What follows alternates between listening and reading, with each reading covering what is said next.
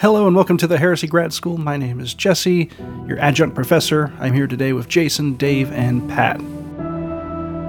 Hey guys. How's it going? Hi, guys. Uh, this episode, we're continuing on our coverage of the Dark Angels in Book 9, Crusade, and we're going to be hitting up the Rangdan campaigns on page 90 today. Yeah, this was absolutely the first thing I, um, when I got this book, I, I think flipped to. Jesse, I think you did too. I think we both got our books around the same time. We both flipped to the Rangdan campaigns because we were like, this is this is what defined the the Dark Angels. Yeah, it was definitely a turning point that is shrouded in mystery for much of the Horus Heresy. It's only kind of mentioned in whispers and side comments with great reverence in the books and such. So, getting a little bit more into it getting a little peek behind the curtains was something I was eager to uh eager to do. So here we are.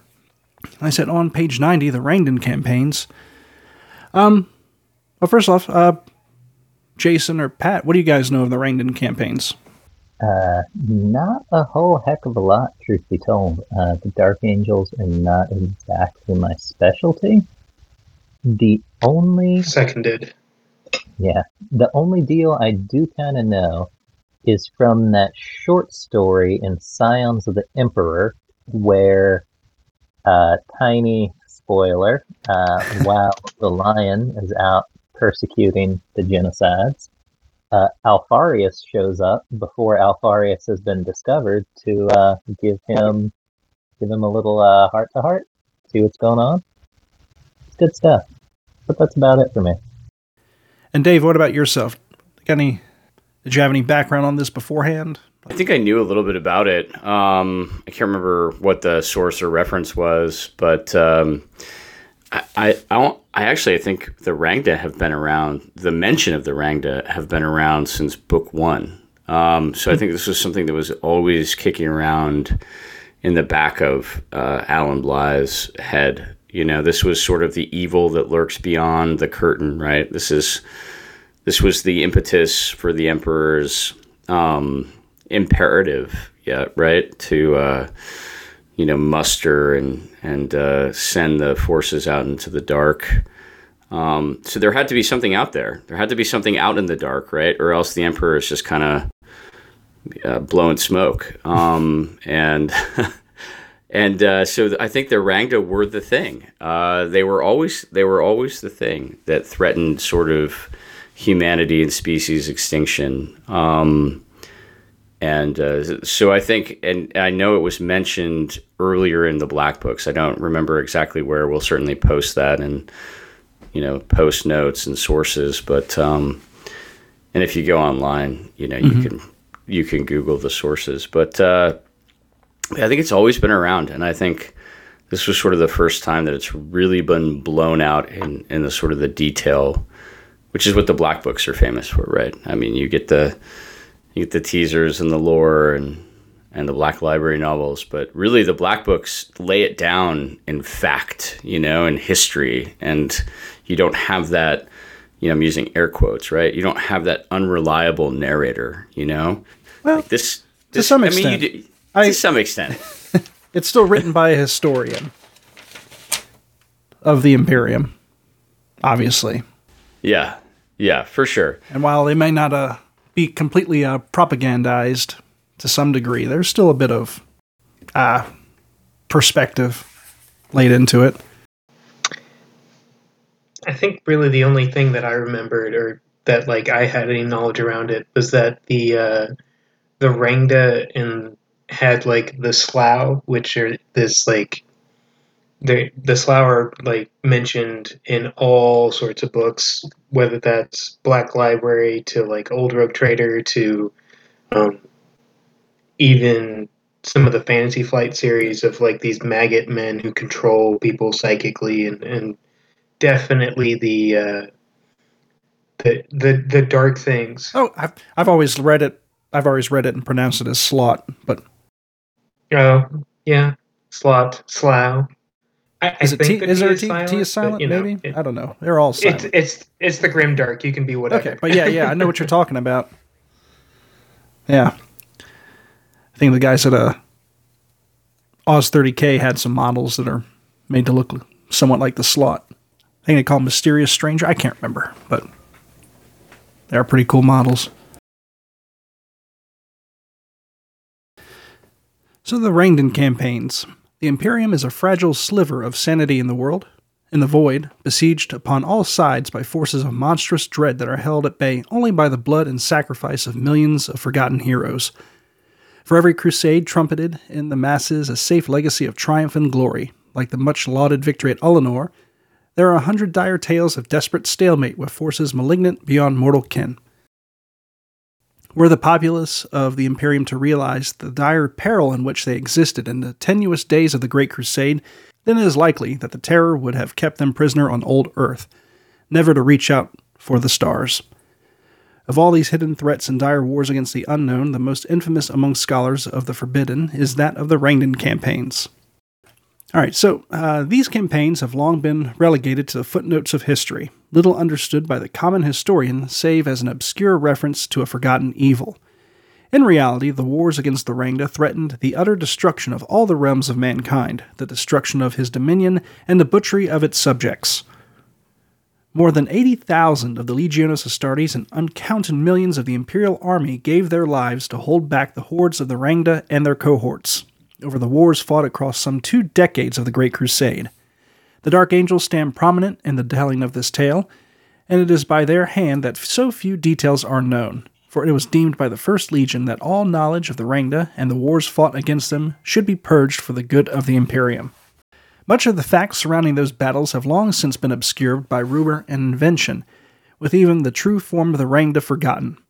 All that remains are a few blurred and indistinct pics of fallen Rangdan warriors and ancient horror stories speaking of towering Xenos of monstrous appearance and terrifying intellect. There were conquerors and destroyers whose seat of power lay along the very edges of the galaxy, a race whose foul technology and cruel ambition were a match for that of the Imperium and whose determination to rule over all others threatened to drown the Emperor's dream of empire and blood. It is beyond the scope of this volume to address the full impact and devastation wrought during the campaigns that would see the eventual extinction of the Rangda, though perhaps future works may address this omission. However, considering the integral role of the First Legion in the events of all three Rangdan campaigns, it seems appropriate that the base facts of the fighting be presented here, at least in brief. So we're probably not going to see the Rangda themselves anytime soon. Yeah, I, I don't I don't think they exist, um, and I, I mean I think that's interesting, right? I mean because there were there are still rates races that sort of do exist, right? That um, can trace their lineage back to pre-Crusade. Um, the Crave, I think, the Frawl. Mm. Uh, mm-hmm. You know, to to a certain extent, both um, I know the Crave are certainly psychic race. Uh, I think the Frawl have some degree of, of, of psychic potential, but but the Rangda were deemed such a threat that they were literally exterminated um, over the course of three crusades, which which we'll get into. Um, you, you know, but this is again, I you know I, I don't want to belabor the point, but this is very much the you know the the crisis for the emperor and what gets him to finally you know um, unify um, Terra, Old Earth, and send out the Legiones Astartes, the first of which obviously are the the Dark Angels, the First Legion, um, because I think at this point the Rangda are, are only at the edge of the galaxy, so it's it's almost like the Tyranids, right? Like you've you've got to keep them from coming in mm-hmm. because once they get in, once they have a foothold, uh, you'll you'll never not get them out. Right? They'll just become sort of invasive, and um, really, I mean, threat to species extinction. Right? So they say. so so the scholars say, right? Which is all we have to go on. Yeah, we're we're not unsealing any uh, look, look, you're just gonna have to trust us. yeah. right. Nudge, nudge, wink, wink. Uh. but I mean, I think I think some of the numbers there are are are sort of um, it's easy to gloss over, right? Like yeah, millions eight, of, of imperial guardsmen. Yeah, it's easy to say millions. Right. 80,000 80,000 legionnaires, though. Yeah. Jesus. That's a lot of Space Marines against non Space Marine combat. So, yeah, they probably were a bit of a threat. For sure. Um, moving on. Uh, these wars fought against Orangda number three in total.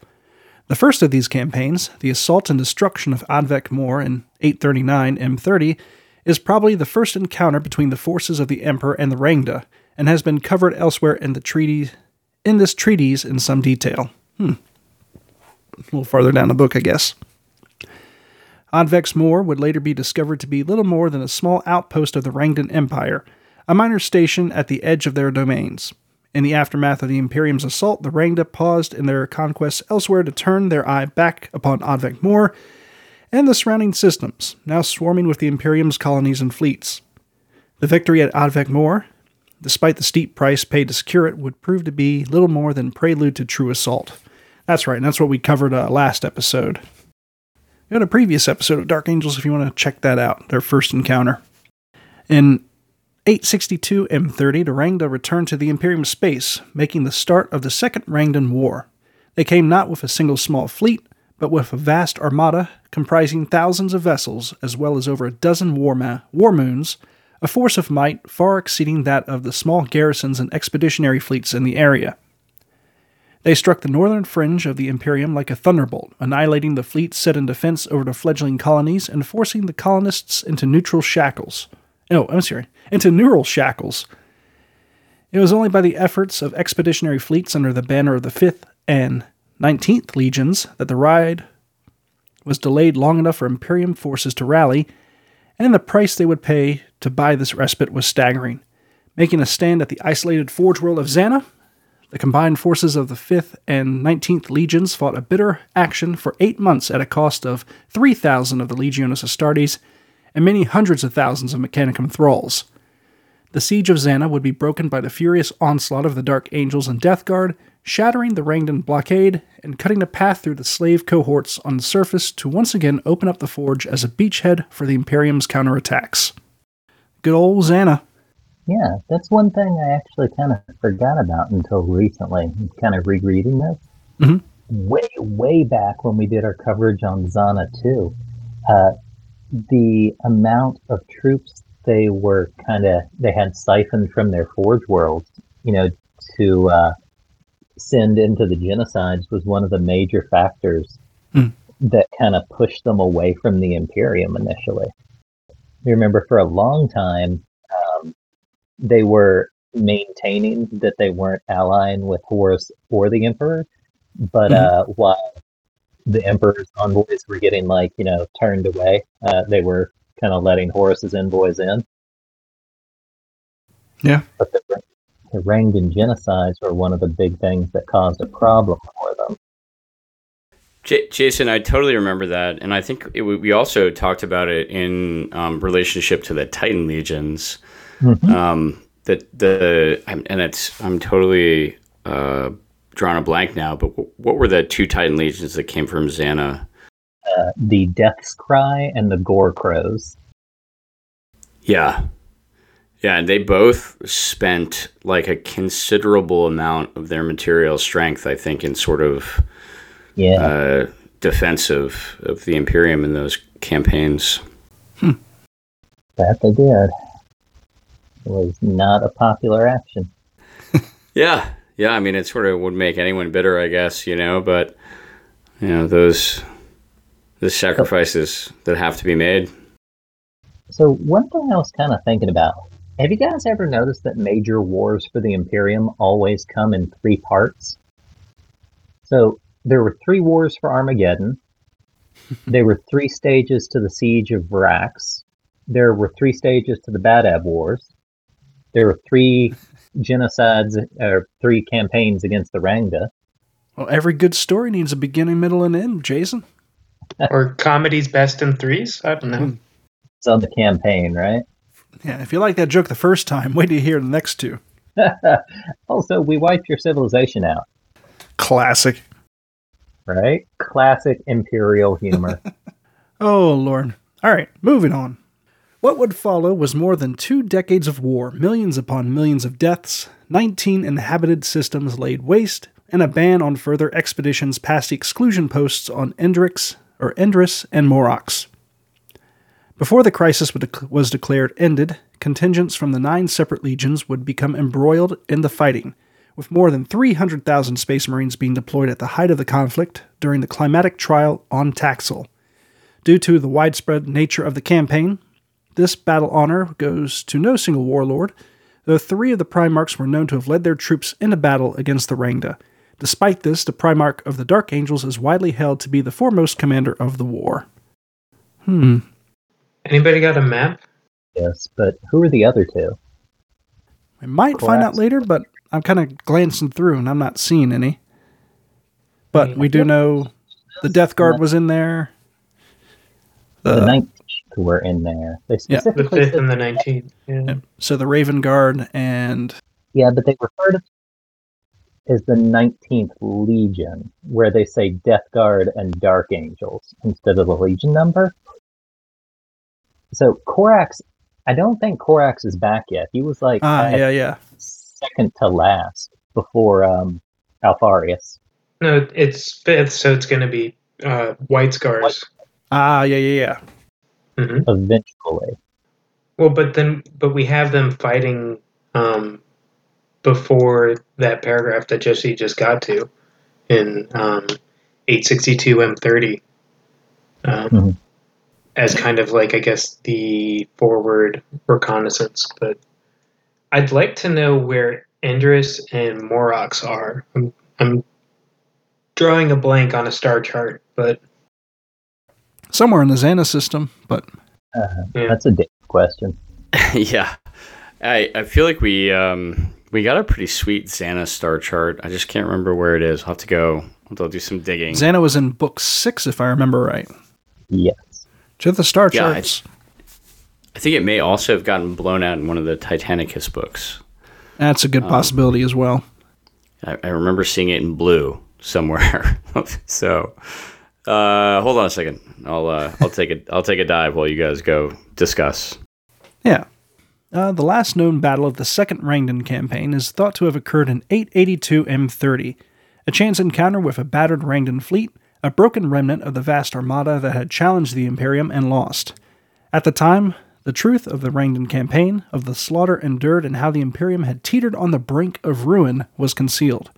Those worlds tainted beyond recovery were abandoned, and the surviving veterans sworn to silence or eliminated. For it was deemed necessary that the Rangda must vanish if the Imperium was to rebuild. Much of its legend would come later, the invention of remembrancers and ideologues eager to promote the glory of the Great Crusade, and was composed of as much fiction as fact. For most, this marked the end of the wars with the Rangda, an end to one threat among thousands, a simple, if bloody, waymarker in the Great Crusade's inexorable path. That's pretty nuts. That is pretty nuts. One thing that I know, I think we've discussed this on previous heresy grad schools, but war moons Come on, guys. Somebody yeah. find me a model, or somebody make me a model of a war moon. I mean, it's it's a Death Star. Yeah. Right. Like. And they had several this time around. Yeah, like a yeah. dozen. Well, I mean, it's not a Death Star. It's a non-IP infringing spherical battle station. War moon. yeah, I think war they had a. I think they had a single one when they first uh, came across yeah. them. I still yeah. want to know how they compare to the Mechanicum War Moons because it wasn't Pandex. Mezoa. Mezoa totally had a War Moon. They had War Spheres, didn't they? Not War Moons. Something. I mean, I think that would imply that theirs are smaller, right? Like, right. War Sphere does not sound as intimidating as War Moon. Yeah, because that could be the size of a tennis ball Right. Still counts as a sphere. yeah. counts. Turns out it's just a bunch of single fighter war spheres, and they kind of look like the uh, the Shriners in a parade. But yeah, so all the veterans sworn to silence or eliminated. That's how much they wanted to keep this under wraps. That's pretty. It's almost it's like a tiny imperial truth, right? It's Yeah. like the same deal is with the demons, just on like a slightly smaller scale. and one that's probably particularly easier to hide maybe question mark Yeah. Um, it reminds me of uh, I can't remember the Grey Knights novel. It might actually be called Grey Knights, but essentially they fight Angron with the Space Wolves, and if you haven't read the book by now, t- tough. Um, but yeah, TBD. so like, yeah, but they kill off or they try to kill off all of the Imperial Guard Mhm. because they can't let anyone talk about the fact that you know Angron's a demon now. Oh yeah, and uh, Logan Grimnar totally decapitates like three, four leaders of the Grey Knights in like one fell swoop. It's terrific, The only time I'll ever appreciate Space Wolves. right? Is when they're spiting Grey Knights. Yeah. But yeah i find it fascinating because like from here on out like what can we truly know of the rangda if it's all just a fairy tale at this point I Right? think we don't know what they look like. Yeah From a storytelling perspective, I think that's super cool. From the like fictional historian in me, that's super frustrating because I want to know all the things. yeah i have a feeling that it's probably going to be a while before we see anything close to a story with active rangda in there But it'd be cool. It would be cool. But I feel like that's probably going to be on a back burner project for a while, just judging by what they're talking about here, if ever. Yeah. But back to the Rangda campaigns. Uh, the third and final Rangdan War, more commonly known as the Rangdan Genocide, TMTMTM, is little known and in its many histories completely absent. It was conducted under the orders of the Divisio Militaris by the combined forces of the Dark Angels and Space Wolves, the final and irrevocable solution to the threat of the Rangda. That great and terrible race had been sorely wounded by their losses in the Second War with the Imperium, but not vanquished. They had returned to their ancient homeworlds, and there, nourished by hate and a dark hunger, they had grown strong once again. By chance, those nests were discovered by a roving company of White Scars after the lifting of the Edict of Exclusion in 887 M30. News the sons of Jaghatai brought to the courts of the Lion and the Wolf. Those two, often antagonistic warlords, were united by the same bleak purpose. For if the Rangda still lived, they must be swiftly and utterly destroyed, lest they rise again and ignite another great war.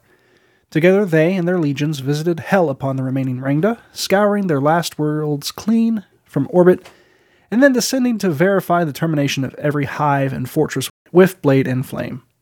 This last campaign was no war, but a brutal and one sided extermination.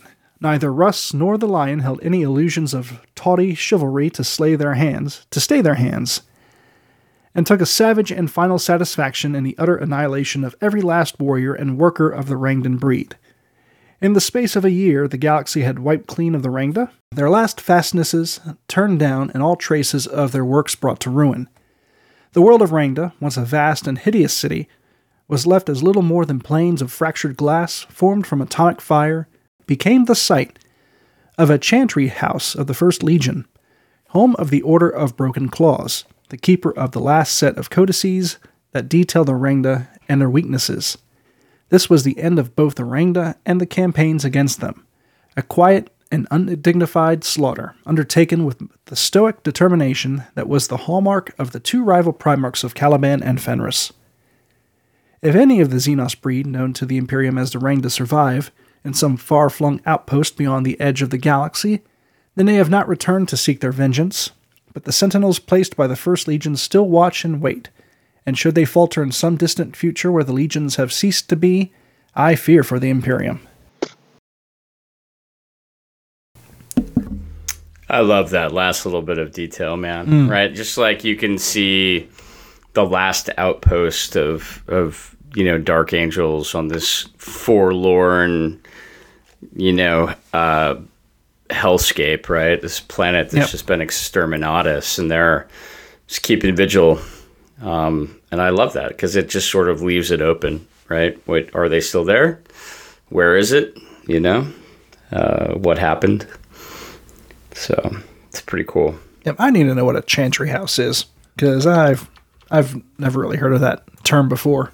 I do think it's interesting that they allude to they kind of allude to what the Rangdan may look like or how they live, kind of like insectoids from, from Mm. you know those last two or three paragraphs talking about hives and their workers and things like that. So Mhm.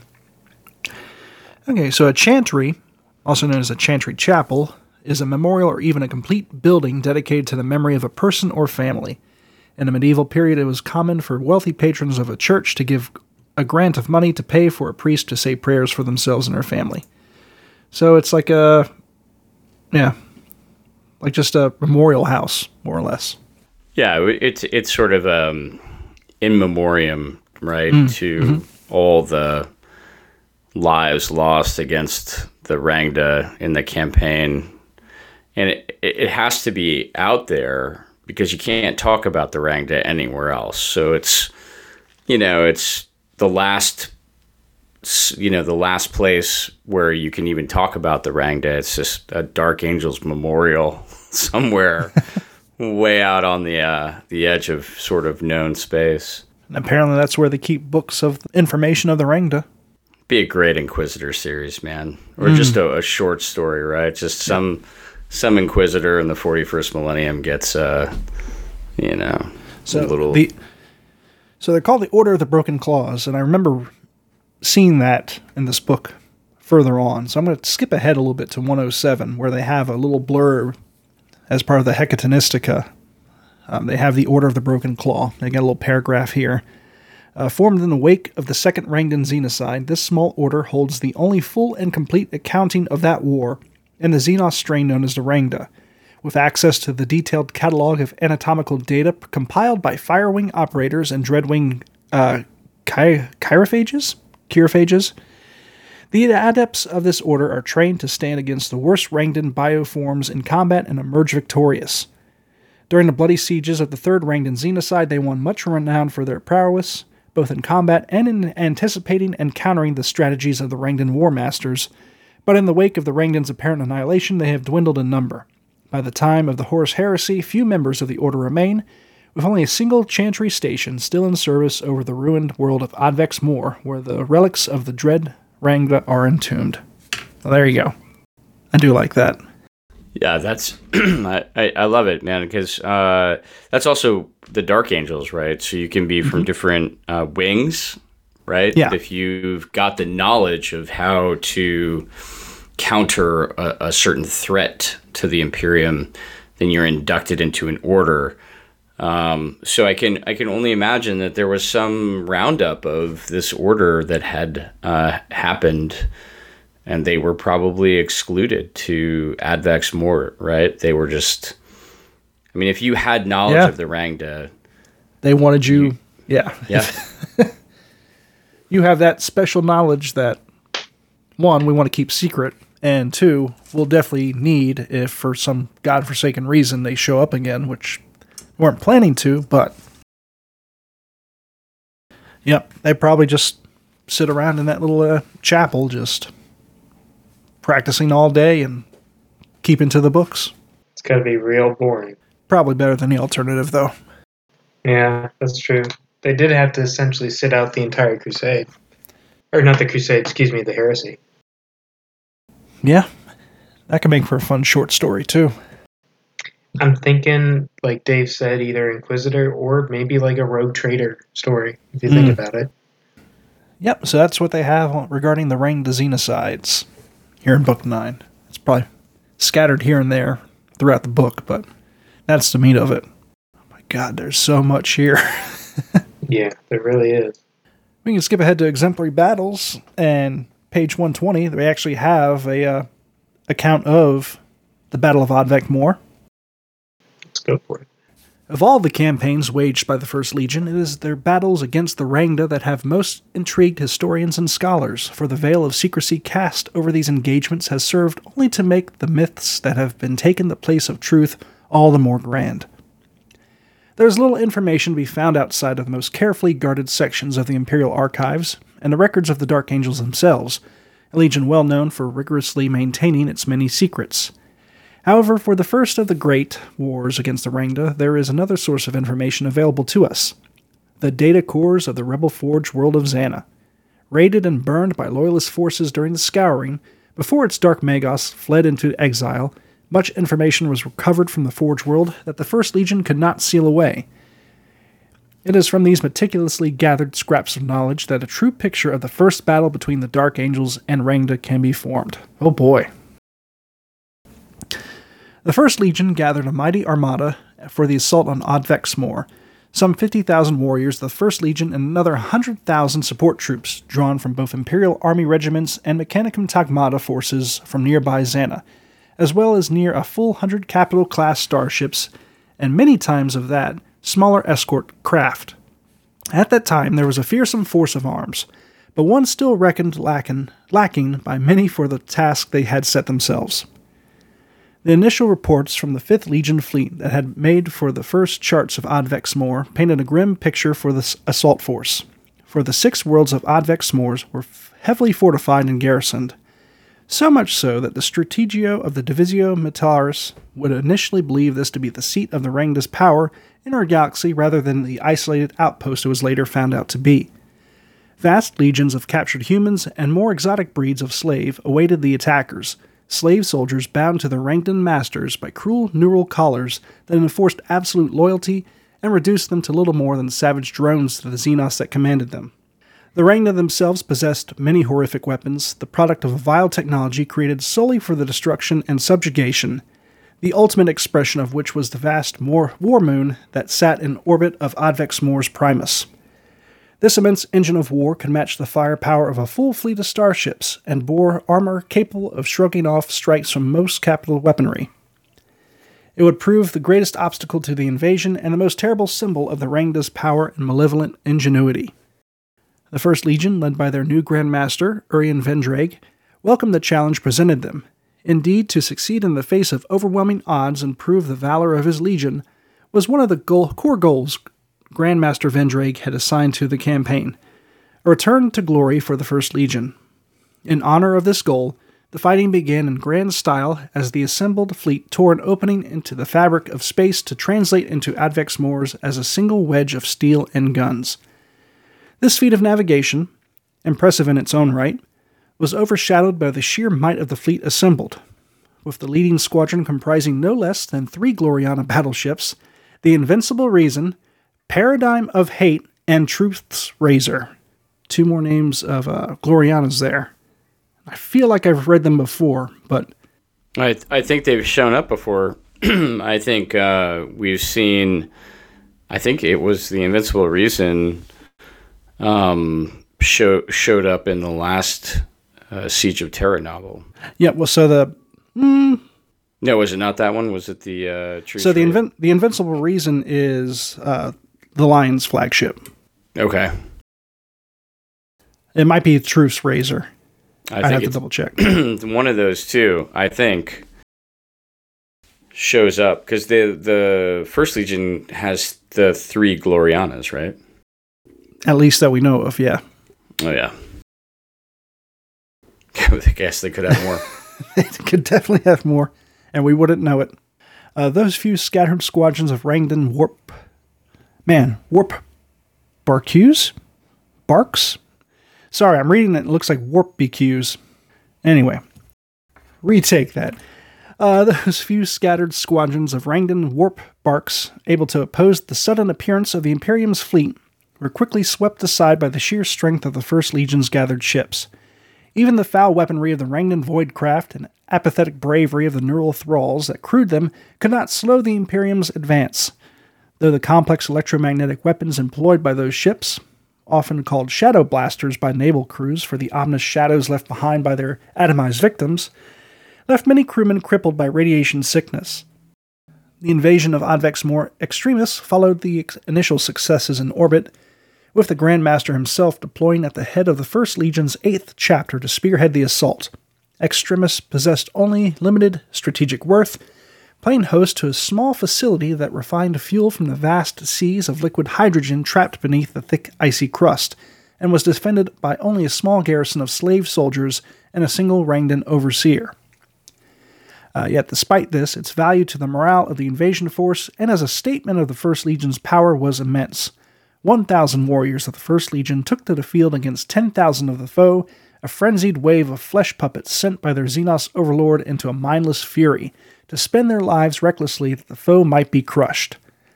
The dark wave of mind slaved warriors washed over the First Legion's lines and was shattered and broken by the Legiones Astartes in a battle that lasted but three short hours and at a cost of them of less than 200 casualties. Urien Vendreg himself descended into the boreal hell of the ice mines and slew the Rangdan overlord in personal combat, emerging to hoist its head before the assembled warriors of his legion. So would go the fighting of the four outer worlds, each small garrison isolated by the vast Imperium fleet and destroyed in detail by different uh, detachments of the First Legion, each testing and probing the foe for weaknesses – the Rangda spent the lives of their slaves, profligati, pro, to bleed the legion, sending tens of thousands to their deaths to slow their advance and cull the numbers of invaders, losing but a handful of true Rangda as the First Legion celebrated their victories. Within the space of few short months, the Imperium's fleet had crushed the four outermost planets of the system and stood upon the threshold of Advex Mor Primus – here would begin the true battle, for as the First Legion had spent its time subjugating the outer worlds, the Rangda had gathered all their strength among the huge shielded fortresses of Primus, and in its skies hung the vast War Moon, a sentinel of huge and terrifying power.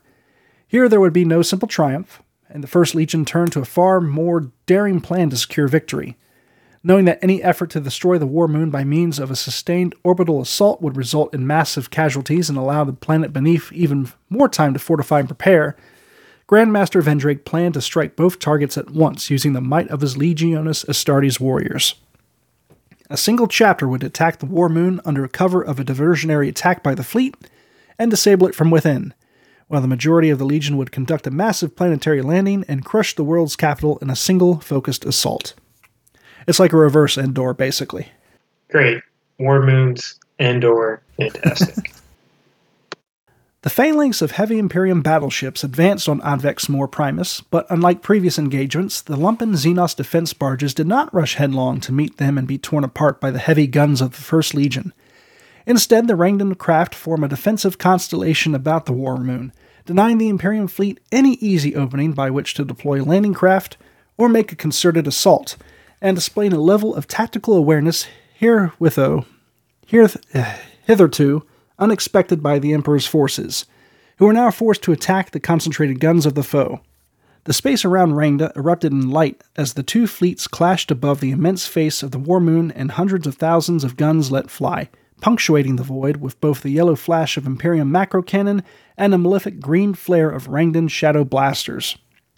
Within the first few moments, both fleets had lost entire squadrons of craft, with concentrated weapons fire from the innumerable guns of the War Moon ripping apart even the most heavily shielded of Imperium void craft, and spreading storms of the breeze across the battle zone. This was a war of attrition the Imperium forces had wanted to avoid, and could ill afford to prolong, but one they could not easily abandon without ceding control of Primus to the enemy. It would only be the sacrifice of the battleship Paradigm of Hate that would finally turn the tide of the engagement. Oh crap! We lost what a, Glor- name. We lost a Gloriana to this one. But what a name to lose, you know? Yeah. the ancient battleship, its void shields flaring as it strove to absorb the sheer weight of fire shown as at it, plowed into the enemy's formation and scattered the lesser ships of the Rangda, infested by Rangdan stalker drones and badly wounded by exotic energy weapons of those Xenos craft, the paradigm of hate slammed into the vast hull of the War Moon, gouging a deep wound into its metal hide. The survivors of its crew and contingent of First Legion warriors aboard the battleship took up defensive positions within the shattered wreck of their vessel and set the plasma reactor to reach catastrophic overload even as the Rangda hosts aboard the vast War Moon moved to overwhelm them. A brief and bloody action was fought in the cold void of the War Moon's surface, with full detachment of towering Rangdan warriors committing to the battle for the first time. Brutally strong and armed with weapons of terrible power, the Rangda proved a match for the Imperium for the Legiones Astartes, both sides inflicting serious casualties upon their foe, but cannot overrun the First Legion's defenses in time to prevent the paradigm of hate's vengeance. The warriors that had once rowed the proud ship into war sacrificed themselves that she might strike one last blow against the foe, her reactors exploding like a miniature sun, crippling the vast war moon and spreading a deadly storm of debris across high orbit. I, I, I just, I love it. I think there's something almost sort of um, primeval about that, right? Like the the final sacrifice of a ship that's going down, and then the warriors that are committed to the surface with no chance of escape, right? There's no teleporting back. Yep. But um, yeah, I mean, it's like it's almost like intrinsic, I think, in our our lore, you know, that that would happen again and again. But uh, it's, it's it's I love it. I think it's it's uh, you know it's very evocative. I think, Yeah. and So another thing they mentioned, um, like the shadow blasters, apparently leave their uh, victims atomized. The fact they're glowing green gives me some Necron vibe. I know it's not the Necrons. At least I don't think it's the Necrons. But the way they talk about the glowing green guns that, you know, basically vaporize their enemies, it feels very similar. Yeah, it feels like a gauss blaster, but at least everything we know as of right now, you know, there isn't a tomb world awoken yet. Although, don't the Blood Angels wake one up in some small story, if I remember correctly? I think the or some short Ultramarines do. Ah, that's what it is. But Yeah. um, Could be. Yeah, to something I I don't know, but I could also see the Necrons having a war moon too. So True. But I don't think they're as uh, uh what's the word I'm looking for? The I- they don't Necrons- take slaves. Yeah, I was I don't- say That's they're true. Yeah, on taking slaves and thralls. Yeah. It's true. These guys sound too insectoid to be. Yeah, I mean, what Shadow Blasters and taking slaves makes me think of immediately is the Dark Eldar, but nothing else about that fits. Yeah. Yeah, I don't see the Dark Eldar having a war moon. Oh yeah, not at all. I mean, they're political raiders. Yeah. But yeah, that's that's just me wanting wanting to know more about the Rangda. So we'll get there, I'm sure. Hmm. Uh, with its death, the battleship had brought the rest of the fleet a brief respite, a chance to press the foe, and the orbital battle quickly fell into chaotic melee of intermixed ships and squadrons, each locked in a desperate struggle for survival in a mass of duels between individuals and squadrons. The remaining battleships, Invincible Reason and Truth's Razor, blasted a path in a low orbit, weathering enemy attack craft and strikes from ground based weapon platforms to begin landing ground forces, abandoning any attempt to capture the shattered and silent war moon. As the sky filled with the light of a thousand tiny battles fought in the void, the massed forces of the First Legion made planetfall, a rain of drop pods falling onto the wastelands away from the chain of fortresses that girded the equator, while several several smaller forces dispersed in squadrons of gunships and Stormbird transports. It would be these smaller forces that saw action first, mounting raids on the nearest fortresses and those columns of slave soldiers sent to investigate the landing zone, buying time with the blood of the enemy for their brothers to array themselves for battle. Steel Rain. For the first day, these raiding columns, mostly led by warriors of the Order of Crows and the marshals of the hosts of Wind and Fire, bore the brunt of the fighting. At first, they had only had to contend with lesser forces of slave soldiers, driven into the paths by the Rangda to weaken them and easily bested by the battle hardened Legiones Astartes. But they also had to be the first to face the true Rangda in combat. Little is known of the enemy those warriors faced, that they were towering creatures of fell strength, inhuman cunning, and bearing the products of a cruel technology that equaled or even exceeded that of mankind, is common to all tales that would later be told. The warriors that fought those initial battles suffered terribly, many of the columns reduced to less than half their original strength as they fended off the Rangda, and several were annihilated entirely. But the information they procured was priceless indeed. The tactics, weaponry, and character of the Rangda were laid bare to the Grand Master Vendrig, though at the cost of several hundred of his finest warriors, and with this he planned his next steps. Arrayed and ordered to take full advantage of their foe's weakness, the host of the First Legion advanced in force to meet their enemy. A host of near 30,000 of the Legiones Astartes in full panoply of glory and with all the brutal weapons of their trade. The full muster of those still combat capable and not bound to serve in orbit aboard the ships of the fleet. Such a force was a threat that could not be ignored, and the proud and still certain of their superiority, quickly moved to oppose the creatures that dared to invade their home. The two armies met across a hundred kilometers of Advex Mor's broken outlands. The initial stages of the battles were fought against the slave legions of the Rangda by the screening elements of the host of blades and the heavy tanks of the hosts of iron, warriors ready to counter this by now familiar Rangdan tactic. Knowing that the true Rangda would expend their slaves and with abandon in order to pinpoint a weakness in the Legiones Astartes lines before attacking, Pitting their strengths against the weakest point of their opponent, Grandmaster Vendrake had massed his finest warriors, veterans of the hosts of crows and bone, to act as a mobile reserve.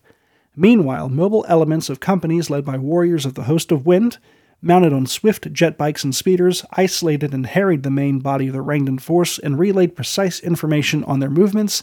Made complacent by centuries of conquest and success, the Rangdan elite watched and waited fully assured that they would claim victory once committed to the fighting against an exhausted and drained foe. Rather than wait for the hammer blow to fall and sunder his formation, Grandmaster Vendrake moved first, leading a charge that burst through the slave soldier battalions and bore down upon their waiting Rangdan overlords. Too proud to retreat in the face of such a challenge, the Rangda met the warriors of the First Legion blade to blade in a savage melee that tested the mettle of both forces – the stoic brutality and measured swordsmanship of the First Legion matched against the savage might and cruel technology of the Rangda. Legiones Astartes warriors were cut asunder by Rangdan warriors enveloped in layers of energy shielding that burned the very air about them as they fought, while the lithe, vulpine Xenos fell before the Terranic greatswords of the First Legion Terminators. It was a slaughter that would have ended in mutual annihilation both sides equally matched in skill and power until Vendrag met the, Ra- met the Rangdan War Master in single combat. Vendrag was a superlative swordsman, strong of arm and swift in battle, yet his foe was a towering monster cloaked in burning energy fields and wielding a huge crystalline blade that bled a neurotoxin of hideous potency. For an hour the duel raged, and as the warriors died around them, the two generals fought with savage ferocity, never giving an inch, in the end, though racked by pain of the toxin raging in his blood and his armor rent and sundered, Urien Vendrake slew his foe and held the severed head of the Rangdan Warmaster, the battle decided and the pride of that foul Xenos breed broken. With the greatest strength of the foe shattered in open combat by warriors of the Emperor and the Warmaster a cooling corpse in the dust, those Rangda that remained fled and took refuge in the fortresses left to them. However, with the Imperium's ships consolidating control of orbit now that the war moon had been broken and the Grand Master's hosts had scattered the greatest strength of their defenses, the Rangda were a broken force. The next few months became a series of grueling sieges as the First Legion surrounded and reduced each of their fortresses by storm, leaving no stone upon stone and utterly erasing all trace of the enemy on the world that had once claimed. While in orbit, specifically while in orbit, specially equipped cadres of breachers and destroyers swept the vast ruins of the War Moon, slaughtering the thousands of Rangda still trapped in its labyrinthine warrens. Yet the cost of this victory was staggering, with some 10,000 of the First Legion slain and 50 ships of the line utterly removed, utterly destroyed, including the irreplaceable Paradigm of Hate, the wreckage of which could not be salvaged from the fused remains of the War Moon. This was the legacy they wished to leave a symbol of their legion in a barren waste they made of Advex Mor, and a message to those who might seek to oppose them. Those that would seek war with the First Legion would be met by a foe that would not balk when faced with a higher cost to claim victory, a host that would bring an enemy not only to the defeat but to utter annihilation. It, thanks for taking us through all that, Jesse. That was that was awesome. Um, one of the things that I, I try to do when we do one of these heresy grad schools is I try to go through the full color plates that are scattered throughout, you know, the entire book, uh-huh. right? And I try to find something that has a reference to, um, you know, what we're talking about. And there's nothing in here that uh, has a reference to, to the Rangdan Xenocide. Uh, and, and it sort of occurred to me as I was going through, well, of course not, right? Because any mention of them, even any heraldry, uh, would have had to be very obscured or stricken. And so, really, it sort of becomes almost, um, I guess, a, a, point of, of obvious, you know, point of the obvious, but so much of the Dark Angels, I think, of their symbology and their um, heraldry is is so complex and so obscured because they couldn't um, they couldn't talk about it, right? It wasn't sure. the you know the, the the data records were sealed, and so the only at all the only reference we have to sort of that uh, heraldry is the Order of the Broken Claw, which is it's actually got a pretty cool symbol. If you guys wanted to check it out on page 107, uh, we talked about it, but it's sort of like three claws on a you know ring. Um, but if you guys, you know, I was just thinking if you wanted to do a force of dark angels that you know had been at Rangda, maybe in Order of the Claws, you know, maybe from the Fire Wing. Um, it's the only way I could think of sort of marking them out. You could do a small like ZM force of vets and make that an Order of the mm-hmm. Claw army. Yeah. No, that definitely yeah. would be cool. It just seems like, I mean, uh, you, you, know, the full color plates that we do see, obviously, a lot of them reference the campaign against the Night Lords, which is ostensibly what this book is all about the Thramas Crusade, etc. Um, because that, by the time of the Horus Heresy, you know, can't really, can't really hide that, you know? um, so. Uh, so there's a lot of there's a lot of legion markings and call out to that, but yeah, I, I do love, um, in addition to maps, which I couldn't find anything on uh, Advex Mor, just the in the northern sort of the northern galactic fringes. Uh, I do I do like to look at sort of the the the details and the symbology and stuff like that. So I couldn't find anything on the Order of the Broken Claw or any references to Rangda. So guys, if you find anything that I've missed or that's buried somewhere in another book, please um, please let us know. Yeah, I'm trying to find the uh, the two that were the two plates of Dark Angels in book six. My gut says they don't say anything about Rangda, but I could be mistaken. Uh, for some reason, they just lost to me right now. Yeah. I'm, uh, I'm in there too, looking. Would I, I do wish that at some point where the hell Warhammer Digital Forge World, whatever, whoever, mm-hmm. man, gives us a PDF version of this, right? We could just search. Yeah.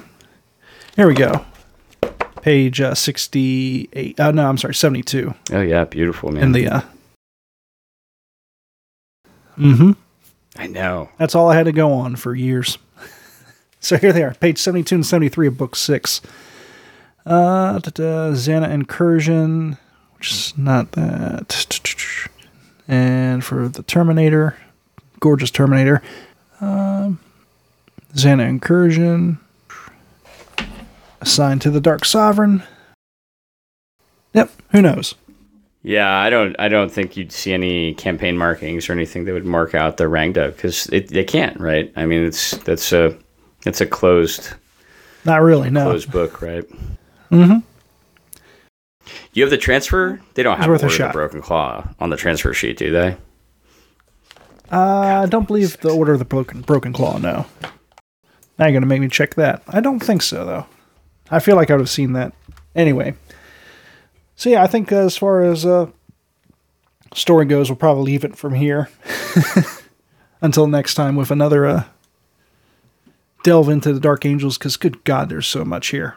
We're gonna, we're gonna have to do like a megasode at some point just to just to uh, just blast through everything. There's so many battles, all the battles. Because I mean, after yep.